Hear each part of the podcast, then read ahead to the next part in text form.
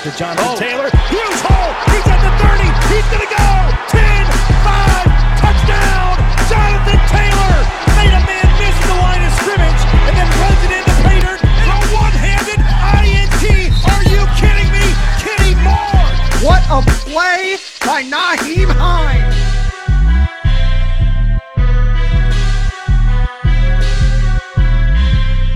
Horseshoe is back, baby. The horseshoe is back. What is going on, Colts Nation? Welcome back to another episode of the Bring the Juice Colts podcast. Cody Felger, Derek Larger joining you as always.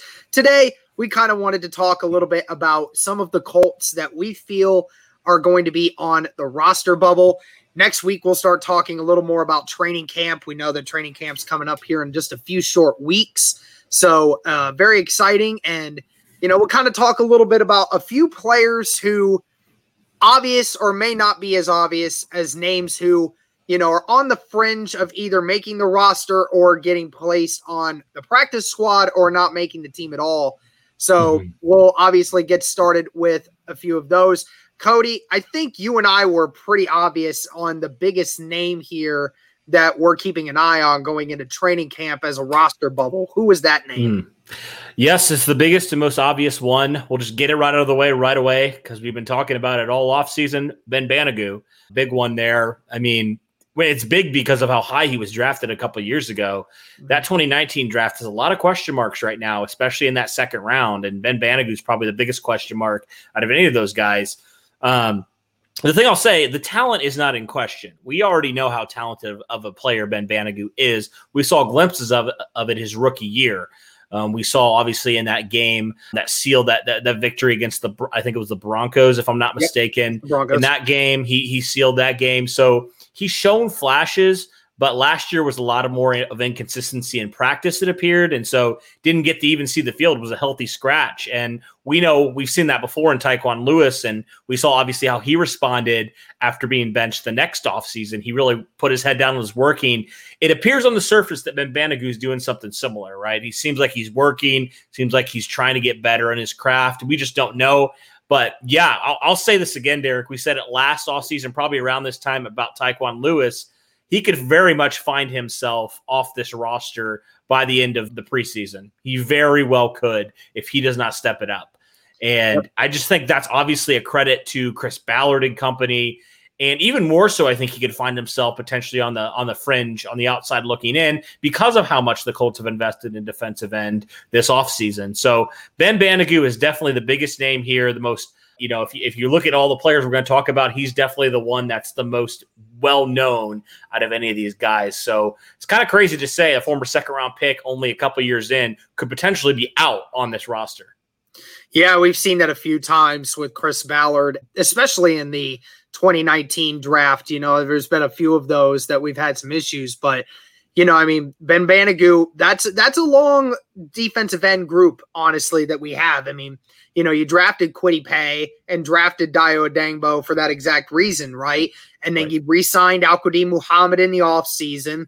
You're bringing back Kemoko Turay, and then Tyquan Lewis can play the defensive end position as well if you need him to. So, you know, that's just five guys, and we can keep going with a few yeah. more of these guys who – and um, Rochell was uh, obviously picked up in free agency, so we look for him to, you know, see if he can step up and be uh, what yeah. Ben Banogu hasn't been so far. So right. you know, there's six guys already that Ben Banogu is having a fight with right now, and if if he doesn't come ready to do it, then there might be some issues going forward. But you know, yeah. like you said, we're we're hoping he does. We're hoping you know to see sort of what Tyquan Lewis did last year you know, really put in the extra work and, you know, have a good training camp. And then Ben Banogu's going to find himself on the roster. Yep. But, and, and, the interesting thing is, man, um, the difference I would say between those two guys is Tyquan Lewis is a lot more position flexible. Like he can play defensive tackle and defensive end, whereas Banogu's strictly defensive end, right? And I think. Mm-hmm. I don't know if that's going to hurt him, but there's a lot of guys on this roster I feel like that can do that. They can play in, they can play out.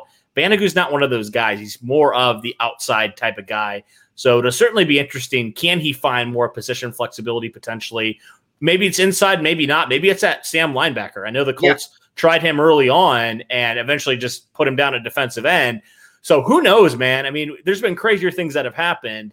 But it certainly will be interesting to see for sure what happens with Ben Banogu and, and how he kind of responds to that. It seems like from what we've heard and just different press conferences and stuff, he's done talking about 2020. He's ready to move on to 2021. And I like that mindset. I know it kind of rubs some people wrong some a little bit with his mindset there and maybe how he responded. I personally didn't really care that much, honestly. I was kind of like, all right, whatever.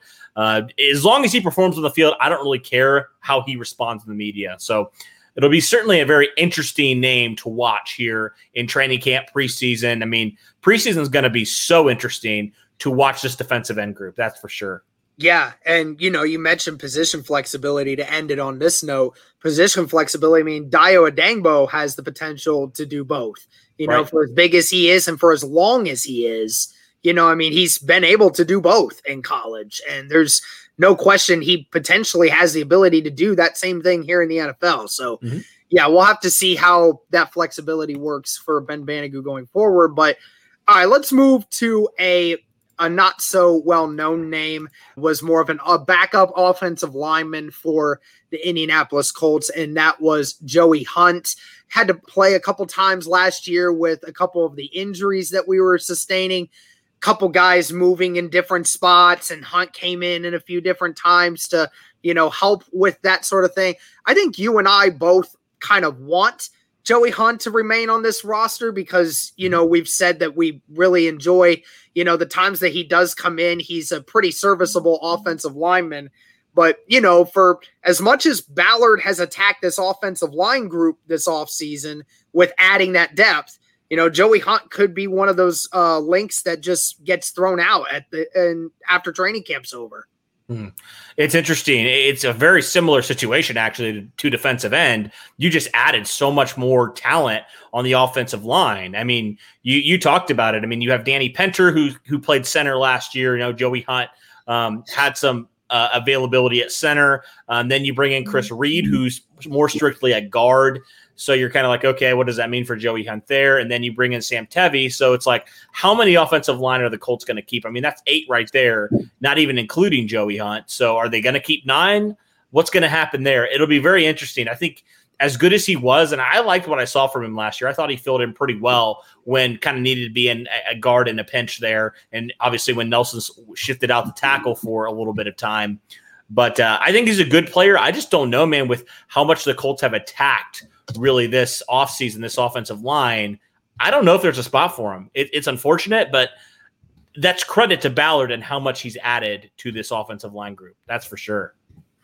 All right. Well, let's move to our third guy here, and then we'll get to a couple of honorable mentions here. A position battle there that we'll talk about. Why don't you go ahead, Cody? Tell us the third player here that we had that's on the roster bubble. Yeah, I mean, I think this one is also just because the room is so crowded, and that's Jordan Wilkins.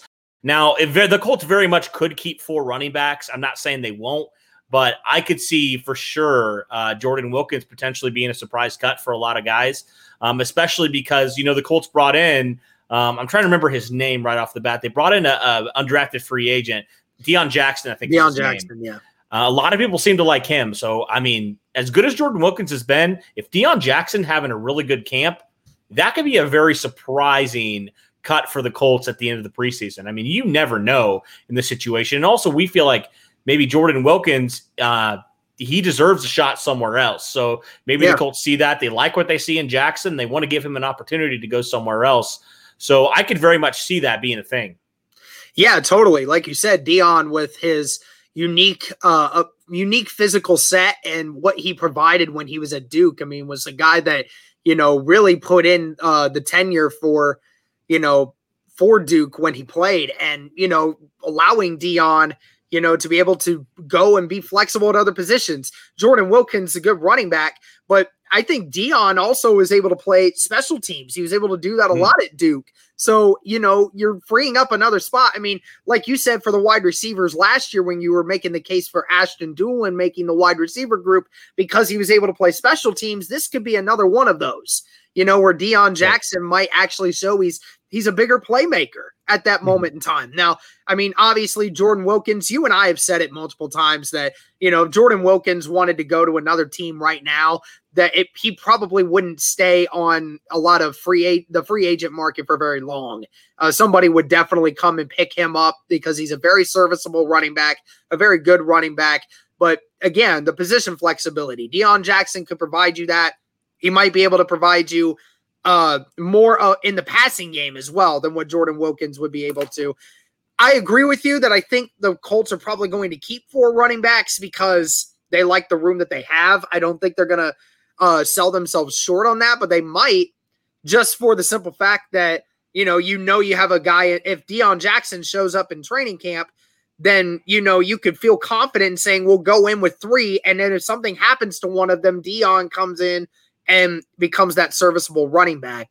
Mm-hmm. Um, okay, so let's get to some honorable mentions here. This is how we'll wrap up this video. And our honorable mention here is between two players at the same position, and that's going to be Antwaun Woods and Taylor Stallworth. Taylor Stallworth on the team last year, you know, didn't really uh, do much in the pass rushing department, but again, was another great run stopping defensive tackle in the middle of the field for the Colts. Had a lot of good plays last year.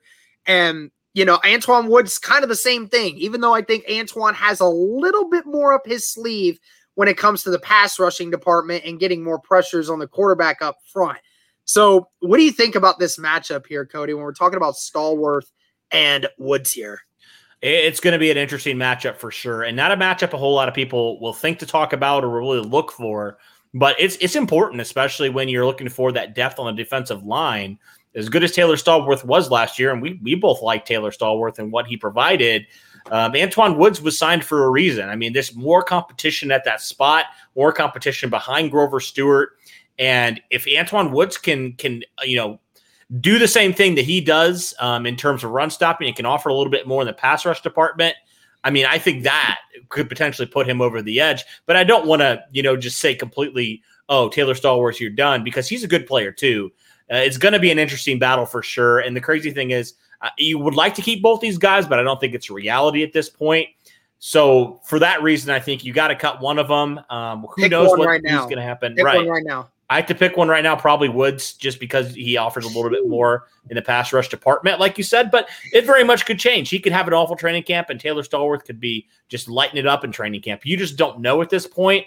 But that's just my initial thought right away. I'm, I'm keeping I'm keeping Stallworth. I, okay. I'm taking the chance on the guy, you know, improving on his pass rushing ability. But I know what I saw from him in the run blocking in the run block uh, stopping department last year, and I really liked what I saw. I could see him coming in and without a doubt, you know, proving all the people wrong. And, you know, he showed last year, you know, with a limited training camp and everything that, you know, he could come into this system and really take the place of a of a DeForest Buckner for a few snaps and showed you he can stop the run just as much as everybody else. So I'm I'm putting my I'm putting my stock in on Taylor Stallworth. That's just me, though. All right. I mean, I don't have any dog in this fight, so I, I, I don't really want to argue in this. I I just think it's going to be an interesting battle to watch. Yeah. That's for sure. Yeah, definitely. All right. Well, that's going to do it for this one, guys. Let us know in the comments what you guys think. Who is some of the roster bubbles that you guys feel could be uh, out there? I swear, if anyone says Parris Campbell, I swear I'm deleting your comment right there and then. Oh. Okay. So, uh, but awesome, guys. Thank you so much for the support. Thank you very much. And as always, go Colts.